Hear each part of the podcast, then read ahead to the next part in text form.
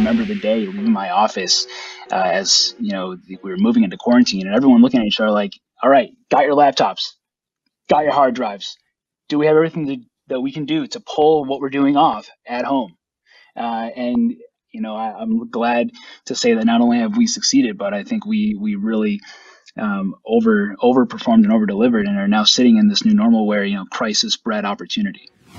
There's no question that 2020 was a bit of a Royal Rumble for all of us, but through it all, the entire team at WWE just kept turning out incredible content. We're trying to do cool content here. Part of that effort was taking the podcast live for the Storyteller Experience. We had 10 incredible storytellers take our stage and share their stories as well as the content that they are producing. It was so much fun, and if you missed it, don't worry. We're going to be doing more of that, but also we're going to take all those interviews and we're going to turn them out one by one in podcast form over the next several weeks. And then at the end of it all, we're launching a new season of Storyteller, same show with a new feel and a new flow. For introductions, if you're new here, my name is Sky Muller, a sports anchor turned media support guru. I work with all the top dogs in the media space, helping them share their stories with the world. Joining me, as always, the one, the only, Christine Chock, a multi-Emmy award-winning producer turned VP and a downright media genius. Enough of us. Let's jump into the Thunderdome with Nate Laux, VP of Production and Strategy at WWE. Nate focuses on original content for all social and digital platforms as well as WWE Network. So there's a pretty good chance that if you've seen something you like, Nate was the brains behind it. Nate, welcome to the Storyteller stage. Happy to be here, and I'll start with saying I've been trying to win Tagboard trivia for 2 days, coming up short. So maybe I'll take something out today. I take credit for the questions, so if they're a little difficult, like that's good. I like that. I'm glad it's not 100% all correct answers. Nate, first off, I can't say the word Thunderdome without saying it in a more vocal, deeper voice like that. But tell us your story. WWE, all about storytelling. So many great storytellers in your building. What's your role and what's your story? Yeah, sure. And I will, maybe I'll make an intro to Michael Cole for you, Skylar. We'll see if we can set you up on a bean show down the line. But yeah, you know, gotta happen. My story, and by no means can I take credit for Thunderdome. I'm happy to be one of the ushers to tell that story. My story here at WWE, as the VP of Production and Strategy in our Advanced Media Group, is to really kind of sit in the middle of a lot of what we do, whether that be, you know, some of the outer ring experiences that you'll see across platforms as social first as TikTok to Twitch to YouTube to Facebook, et cetera, and really focused on super serving our fans where they are. We know that kind of the demographic profiles of WWE fans differ. So how do we create experiences for them and feed them in the best way we can? Awesome. Yeah, I guess I'll add, prior to WWE, I worked at Whistle Sports, ran original content development there, and that was kind of the real focus. And I think to give some props to Whistle, kind of being ahead of the game of this convergence of the importance of creators, or that naughty term of influencer, and how do we inject not only the scale of audience they have, the demo they have, but the types of content and the language they speak to the modern sports fan, the future sports fan, by working with folks like Dude Perfect or F2 Freestylers, or, you know, really building digital and social channels for athletes. There's been so much of that over the course of the past few years, and learned a lot there to bring to WWE as well. That's awesome. That's awesome. You certainly have a lot of experience under your belt. And, you know, looking back, I'm sure you'd had to harken back on that in the last year. A lot has changed. You know, I want to start off right off the bat. We have a clip that is just a fantastic example of how you guys have shifted your storytelling during COVID. Let's actually listen in and take a look. I can't hear anyone. Damn it. How do I get audio? Here we go. I got audio. You ready? You ready? I spoke to them on Zoom. You know, it was like, I don't even know what time over there. Like 1, 2, 3 in the morning. I was getting worried that I wasn't going to kick out after you started hitting all those F5s. Yeah, the third one I thought that was over. Get to first. My dad?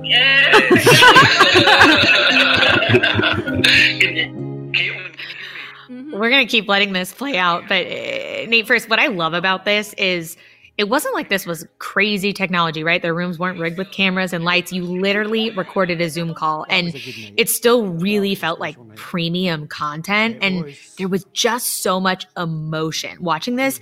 I actually feel even more connected to them because that was me and my family connecting over a Zoom. You know, talk us through what this story was and what kind of the storytelling here. Yeah, you know, this was the story of Drew McIntyre, our WWE champion. Right after he'd won the WWE title for the first time at WrestleMania 36, that obviously happened, you know, in what was considered kind of the no-fan era prior to the Thunderdome. And usually that moment,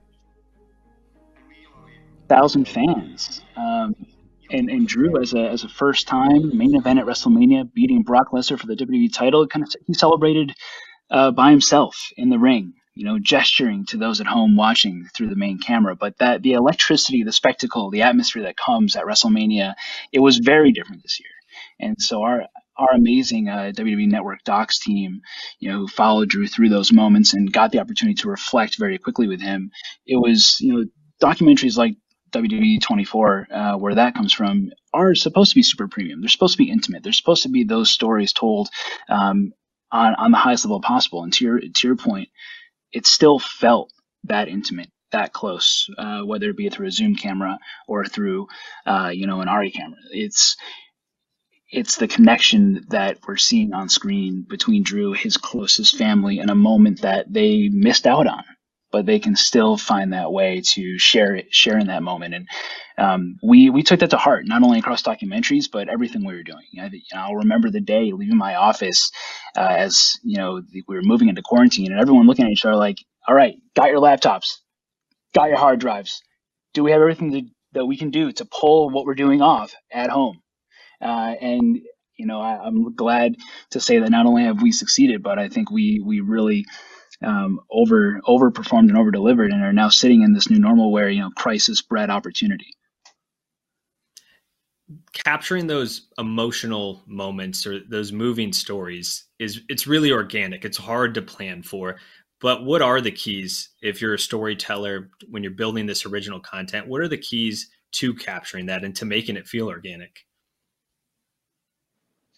You know, I think especially in WWE, it's trust. Our superstars as performers, they spend usually a lot of time on the road, a lot of time in front of massive crowds, and a lot of times in their story to those outside of the WWE universe is different than the intimate experience you get with a road producer from WWE who is along that journey with you. So I think in those moments with Drew, or one that I would recommend, Bianca Belair's Chronicle that just came out on the WWE Network. These emotional conversations that wouldn't happen unless over days, months, years, you've gotten that connection with the person you're willing to share those stories with. It's so true, that element of trust and that connection. And you mentioned it, WWE is built on huge personalities. In fact, you call them superstars. And you guys have been doing such an amazing job at leveraging your superstars while everyone was stuck at home. We actually have another great video of a superstar with a surprise that you pulled off for a fan. You know, we'll play that out so everyone can kind of see it as it's playing. Talk us through, you know, what's going on here and really maybe how you've just been able to have some fun with superstars at home during all of this. Yeah, you know, this is such a great example of across our advanced media group team, from editorial to social to the Bump team that produces our weekly live show. You know, Derek Baker, who you see on the right side of your screen, a diehard WWE fan, and also, you know, happens to have a couple million followers on TikTok, had made a TikTok about him and Dominic Mysterio having the same birthday. And, you know, with our team coming across that, we said, hey, let's reach out to him. The Bump is the venue to really bring the community as far into our world as we can. And to the overall point of, yeah, having access to our superstars. When Dominic heard that story, I think he would have done it no matter where he was, but was able to just hop on that day, surprise Derek. And I would suggest everyone go back and watch that clip because Derek's reaction is flawless. He's he's speechless for a second, and then when asked, "You okay?" he's like, "Oh, I'm all right." And you can tell, you know, he is through the moon. But creating those access of points of intimacy between our superstars, and I think we see it across a lot of sports organizations now, whether those be, you know, the virtual meet and greets or other ways to keep superstars, athletes front and center with fans, is super important. And somewhere like The Bump, we continue to do that. We saw a lot of leagues scramble this year when they lost that live content that, you know, a lot of times you rely on the live content. That's what drives, you know, that's where people are coming from. A key to success that I saw on the WWE digital platforms during 2020 was your original content that then would supplement some of that core live event offering that you had. What are keys and things that you can provide for our storytellers on today of creating that original content that does supplement your live events, either if you don't have them or even when you do have them? Yeah, and I think to that point, Skylar, WWE, the backbone of the business has always been live events. You know, that experience you can only get by being there. And so how are we going to be able to translate that experience in this era? It kind of goes back to the emergence of the Thunderdome, given the opportunity to bring in thousands of fans from around the world every Monday, Wednesday, Friday. And as we look around how we supplement that, it's continuing to grow and build bespoke content and experiences on different platforms. I think what a lot of sports orgs have found over time is that you want to be able to have your content shared, maybe in some aspects customized, giving the creator the opportunity to be a part of that conversation, be a part of the building of the narrative of your content. So we look at platforms, certainly like Twitter, YouTube, Facebook, where we have massive scale, but looking to not only give them the highlights from last night, but find those other ways to humanize superstars, tell bigger stories, give them exclusives, and then go to, you know, platforms, whether it be TikTok or an Instagram Reels, etc., that show us a different side of our superstars. You go back to the earliest days of quarantine where our WWE female talent did the Don't Rush Challenge, and it's like, that's a side of our talent that you may not see on our TV program week to week, but it really shows the community, the camaraderie, the creativity of our superstars that keep those platforms as another place a fan needs to be. Community is definitely a theme and a word that we've heard come up the last 3 days, no matter what industries our guests are joining us from, sports, media, entertainment, brands. Community has just been the top of the list. I think we have to talk to you about it. We'd be remiss if we didn't at least bring it up. And no, I don't have the deep announcer voice to do it like Sky does, but we've got to talk about the Thunderdome. You know, we have some video for those at home who haven't seen the Thunderdome yet. This is absolutely insane video of the real reveal of it. So talk us through the Thunderdome. What is it? Talk about the success of it here. Yeah, you know, I alluded to it earlier, but for us, the Thunderdome was bringing kind of the spectacle of the WWE live experience back in to TV. I think, as TJ mentioned, you know, COVID, quarantine, all of that, the shutdowns caught everyone off guard.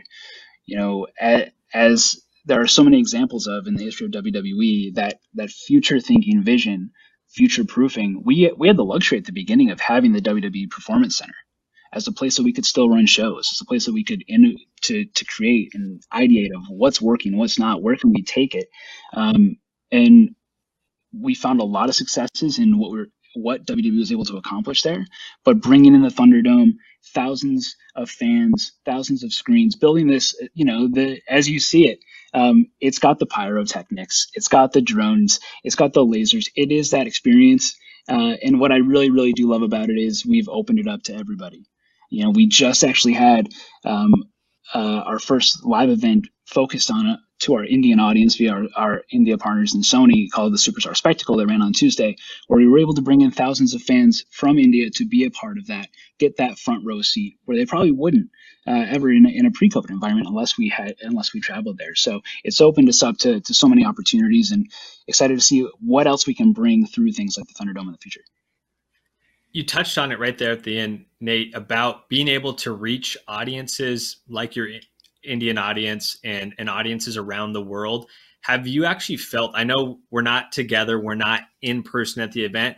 Have you actually been able to connect more than in this last year with maybe a global audience that you didn't touch before, or at least it make it feel like they're a little closer to you in the last, 12 months? Yeah, I think so. Absolutely. And I think that's one, it's a priority for us. It's what our fans want, need, deserve during these times.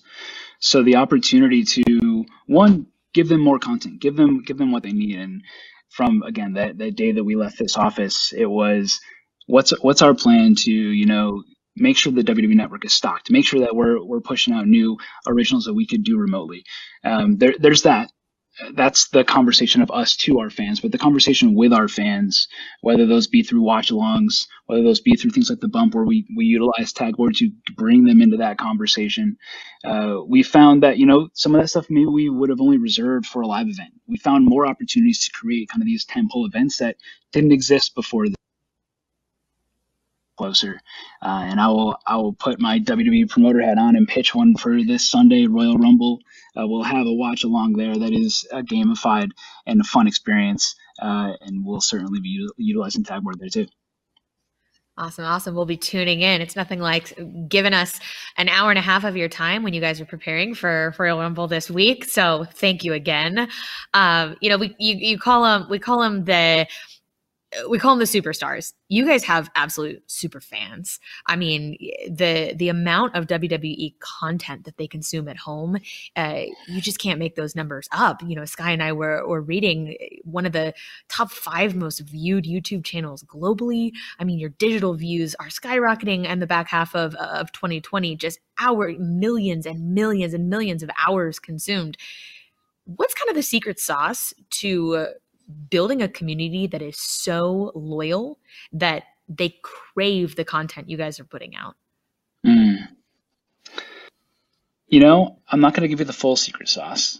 Fair. Because we've got, that doesn't exist within me, right? We've got a team here that have crafted that over years and years. But what I will say, I think at its core, and for a brand YouTube channel, or you're a sports org that is trying to drive new audiences in certain platforms, data is a huge part of it. And there's the data that you can look at on the front end of, KPIs of views and engagements, and those are certainly important, but really taking a look at, time spent, watch time, where the peaks and valleys are, what types of topics people are interested in, that can guide you.